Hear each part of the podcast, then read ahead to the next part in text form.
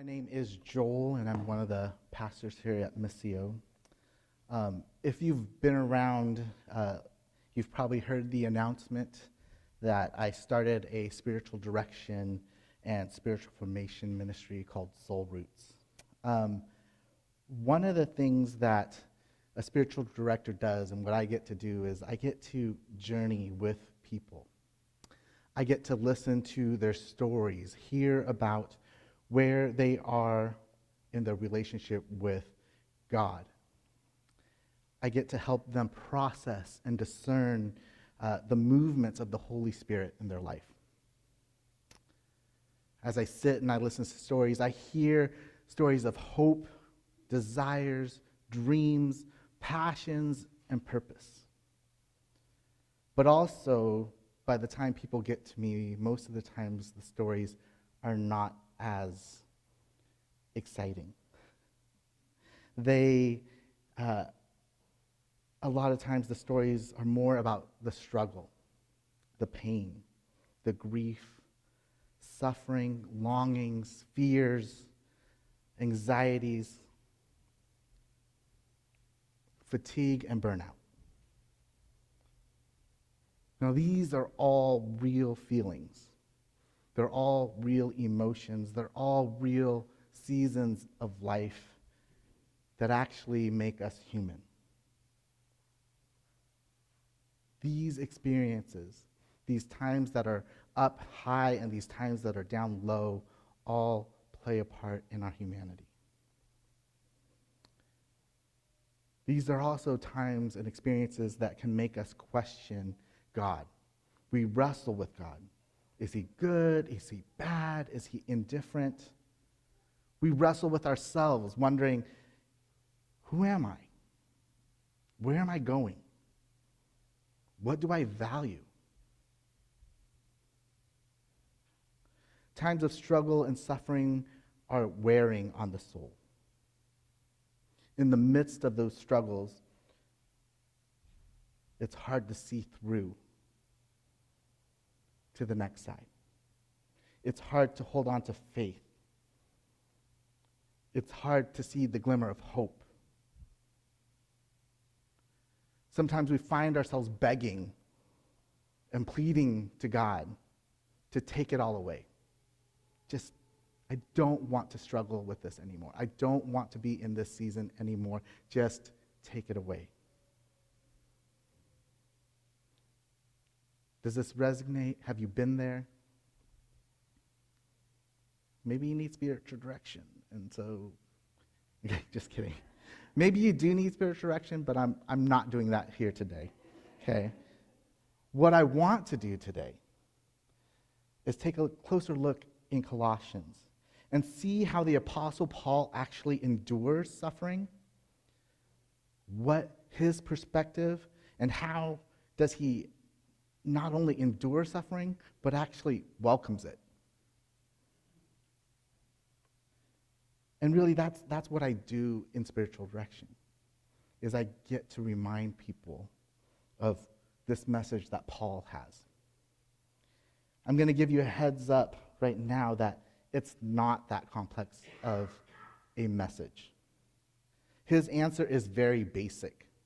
It's actually really simple, but that's so fundamental to the Christian faith that we overlook it. And sometimes we don't believe it.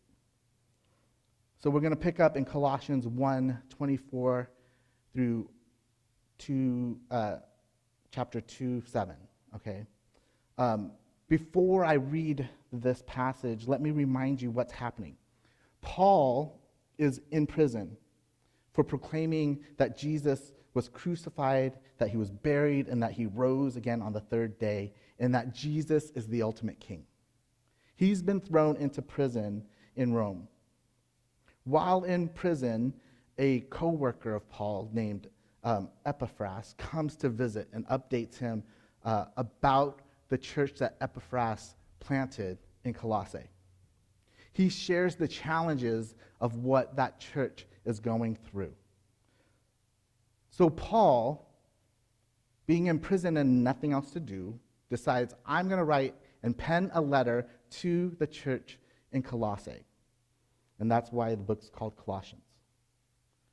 He writes to encourage and challenge them to a greater devotion to Jesus. And so, for the last four weeks, we've been talking about the beginning of this letter how good God is, how great God is, how much He loves you and wants to be with you.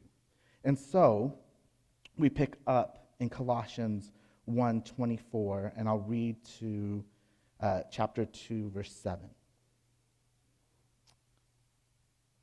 Now, in my sufferings for your sake, and in my flesh, I am filling up what is lacking in Christ's affections for the sake of his body, that is, the church, of which I became a minister according to the stewardship from God that was given to me for you, to make the word of God fully known, the mystery hidden for ages and generations, but now revealed to his saints. To them, God chose to make known how great among the Gentiles are the riches of the glory of this mystery, which is Christ in you, the hope of glory. Him we proclaim, warning everyone and teaching everyone with all wisdom, that we may present everyone mature in Christ. For this I toil, struggling with all his energy, that he powerfully works within me. For I want you to know how great a struggle I have for you and for those at Laodicea and for all who have not seen me face to face, that their hearts may be encouraged, being knit together in love to reach all the riches of full assurance of understanding and knowledge of God's mystery, which is Christ, in whom are hidden all the treasures of wisdom and knowledge. I say this in order that no one may delude, delude you with plausible arguments. For though I am absent in body, yet I am with you in spirit, rejoicing to see your good order and the firm, firmness of your faith in Christ. Therefore, as you receive Christ Jesus the Lord, so walk in him, rooted and built up in him and established in faith, just as you were taught, abounding in thanksgiving. there's a lot there. Every week we come, there's a lot there, right? But Paul, when he's writing, this part of the, the letter, he starts out and he says, I rejoice in my suffering. Who rejoices in their suffering?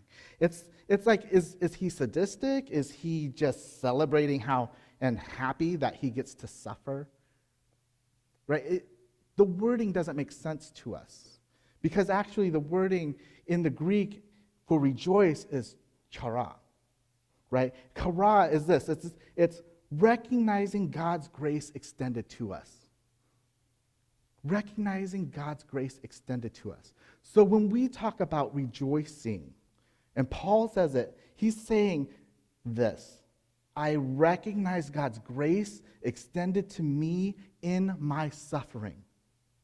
I can recognize God's grace in me, to me, in my suffering. Paul has a different perspective on suffering than most of us do. Most people in their suffering, most people, including me, say, Why is this happening to me? Why am I suffering? As if God answers that, and I would say, okay, sign me up then, right? It's if you knew why you were suffering, would you still want to go through it? But we, we seem to want to know that, and we seem to ask that question Why is this happening to me? If he told you it's so that you will become more disciplined, it's so that you can be more effective in ministry, it's so that you can become the person I want you to be, would you sign up? No. Suffering sucks. It's horrible. That's why it's called suffering.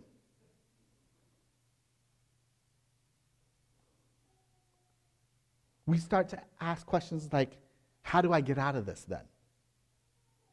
We are so we are a culture that is so uncomfortable with discomfort. We want it removed immediately.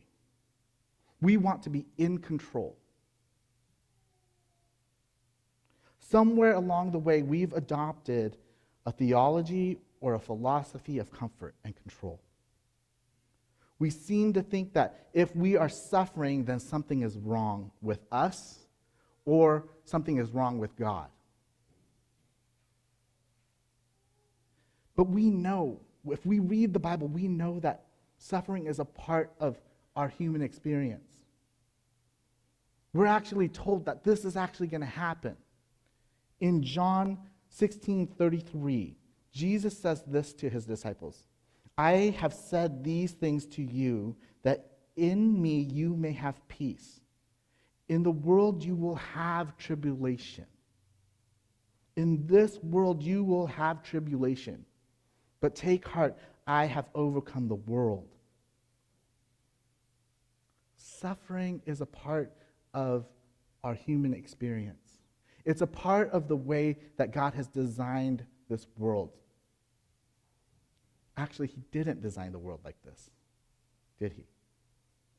Sin entered the world and it disrupted everything. But Christ came so that he could be with you in it. We'll talk about that more as we go. Suffering displaces our, uh, displaces our comfort and our control. It makes us start to grasp and to flail and to want to get control or get out of it.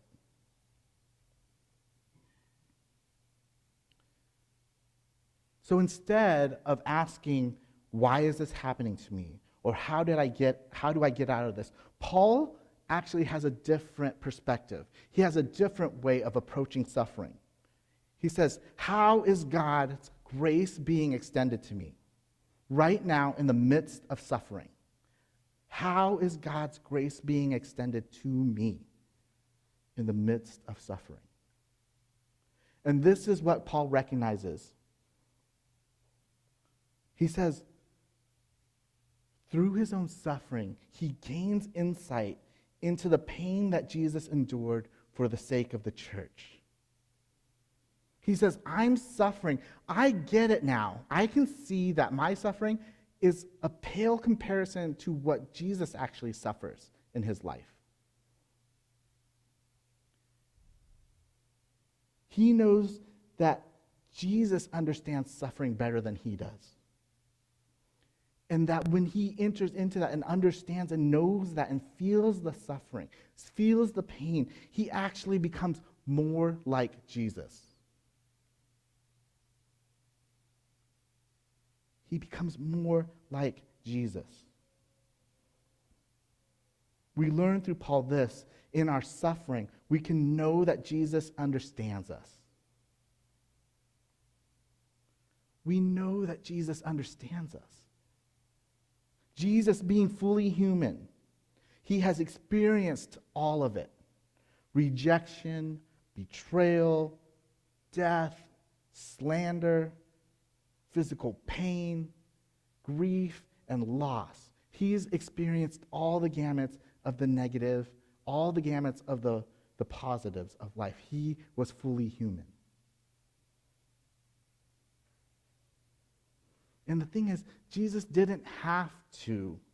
He didn't have to become fully human. He did not have to take on flesh, but he chose to. He left his position of authority, he left his position of deity, he left his position of godness, entered into human form, and existed here on earth, exposing himself to the same pain, the same suffering, the same mundane life that we actually experience as humans.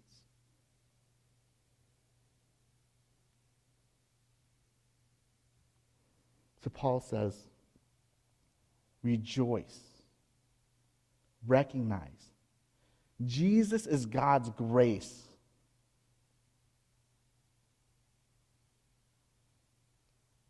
Jesus is with him in his suffering.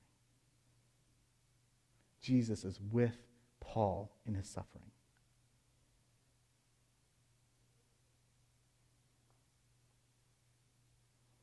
And because of that, Paul actually says, I get it. I totally get it. I know something that has been a mystery for the ages.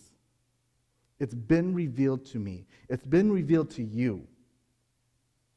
In Colossians 1 26 and 27, in this passage that he writes, he says, The mystery hidden for ages and generations, but now revealed to his saints, now revealed to you all. To them, God chose to make known how great among the Gentiles are the riches of the glory of his mystery, which is Christ in you, the hope of glory.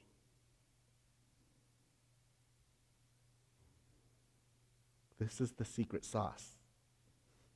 This is the secret. This is the mystery. This is what every generation before did not understand, but God chose to reveal this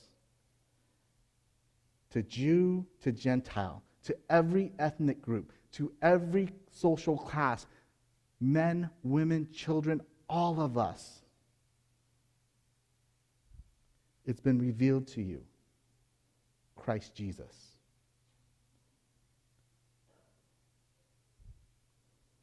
The secret is Christ in you, the hope of glory.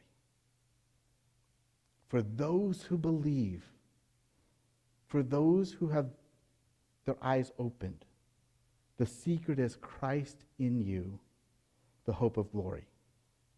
Christ in your heart, Christ in your soul, Christ in your mind, Christ in your body, Christ in you, the hope of glory. Christ in you is your hope of glory. You might get stuck on the word glory. What comes to mind when you think of glory? For me, it's these spectacular light beams, like when the heavens open up and it's like, Whoa! and it's like the lights shine down and it beams and the angels are singing and the golden streets are in front of me. That's how I think of glory. But the message of the gospel, the hope of glory, isn't that. It's not. It's not. Champagne wishes and caviar dreams. Okay, I dated myself. Nobody knows that. Two people know that. Okay. That, never mind. We'll go on. It's, it's not about having it all. It's not about riches. It's not about the absence of of suffering.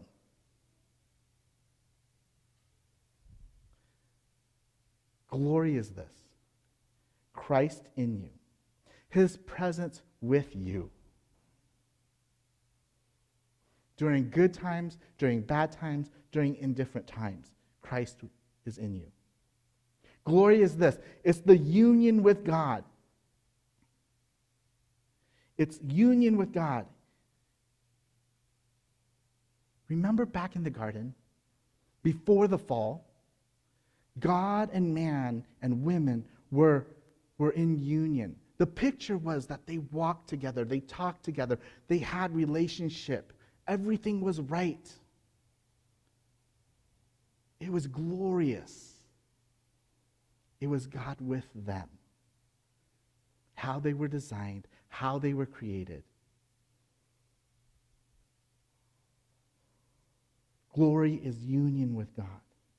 Now, glory is, it is heaven, right? But heaven is only heaven because God is there. Heaven is only heaven because we are reconciled with God. If there is none of that, then it doesn't matter how gold the streets are. It doesn't matter how much the lights beam. Heaven is heaven because we are reconciled with God everything is right again between him and the world. That is glory.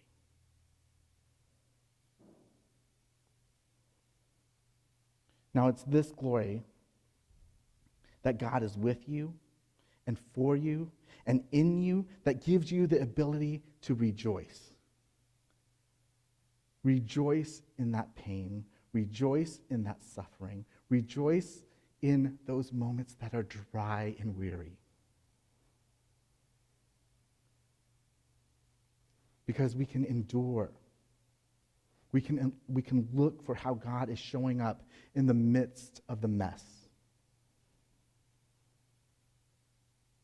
We can look for God in the midst of the mess. I say all this and I still want to be sensitive because I know that some of you, I, I, just, I just don't want to dismiss the feelings that you're going through. I know that some of you are going through seasons that are dark and that are heavy and that are tiring and it's real.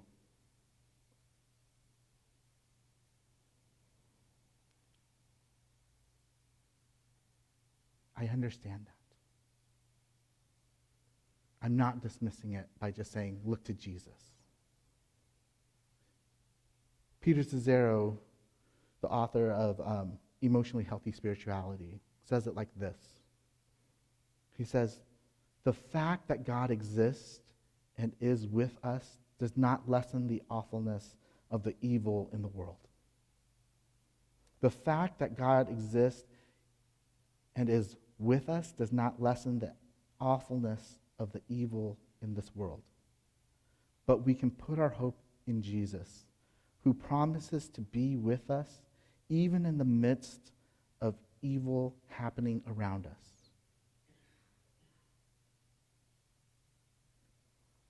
Friends, we need to cling to Jesus. And when we cling to Jesus, we're able to weather the storms. That's what actually matures us as believers. To believe and hold on to this foundation of truth is where wisdom lies. And Paul says this in verses 27 through 29. And I'm going to read the message version because it just reads so, so beautiful. So the message version says this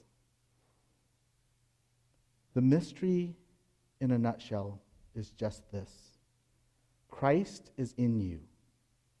So therefore, you can look forward to sharing in God's glory. It's that simple. That is the substance of our message. We preach Christ, warning people not to add to the message. We teach in a spirit of profound common sense so that we can bring each person to maturity. To be mature is to be basic. Christ, no more, no less. That's what I'm working so hard at every day, day after day, year after year, doing my best with the energy God so generously gives me.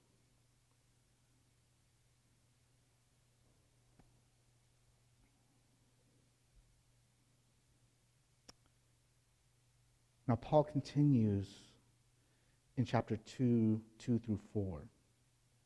And I'm jumping back to the ESV version.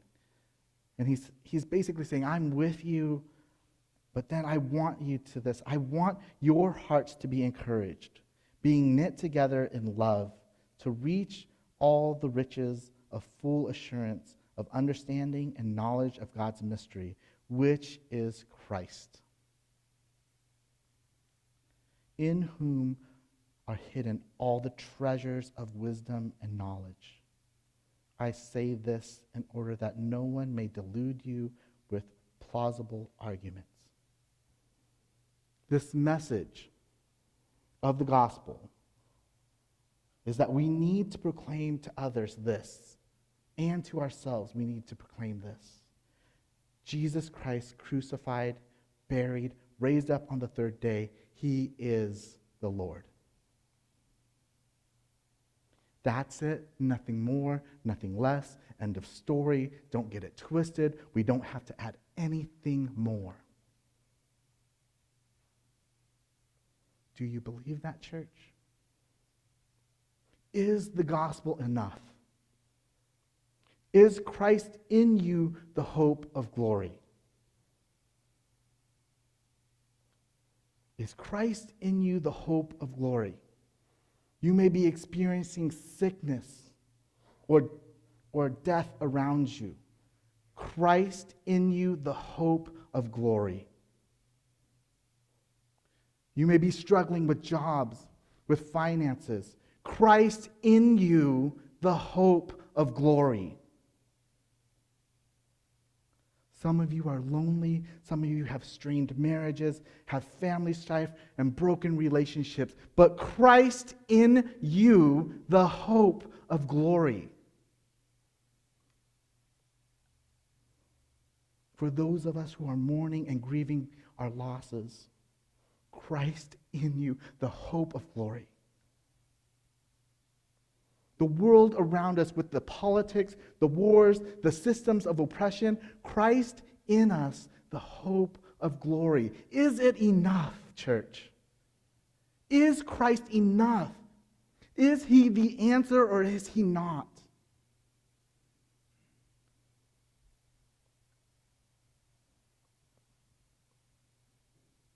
This is what I've learned is that Christ is in me. He left his position as God, became flesh, lived on this earth as a human, experiencing everything perfectly. He was crucified, died, buried, raised up on the third day, and that Jesus is Lord, and Christ in me is the hope of glory. So I can go forward. So I can sit and I can recognize in my suffering, in my suffering, Christ is still with me. In my suffering, God chose to come and be with me. In my suffering, He will help me endure. I can proclaim that. Friends, Paul continues in this letter.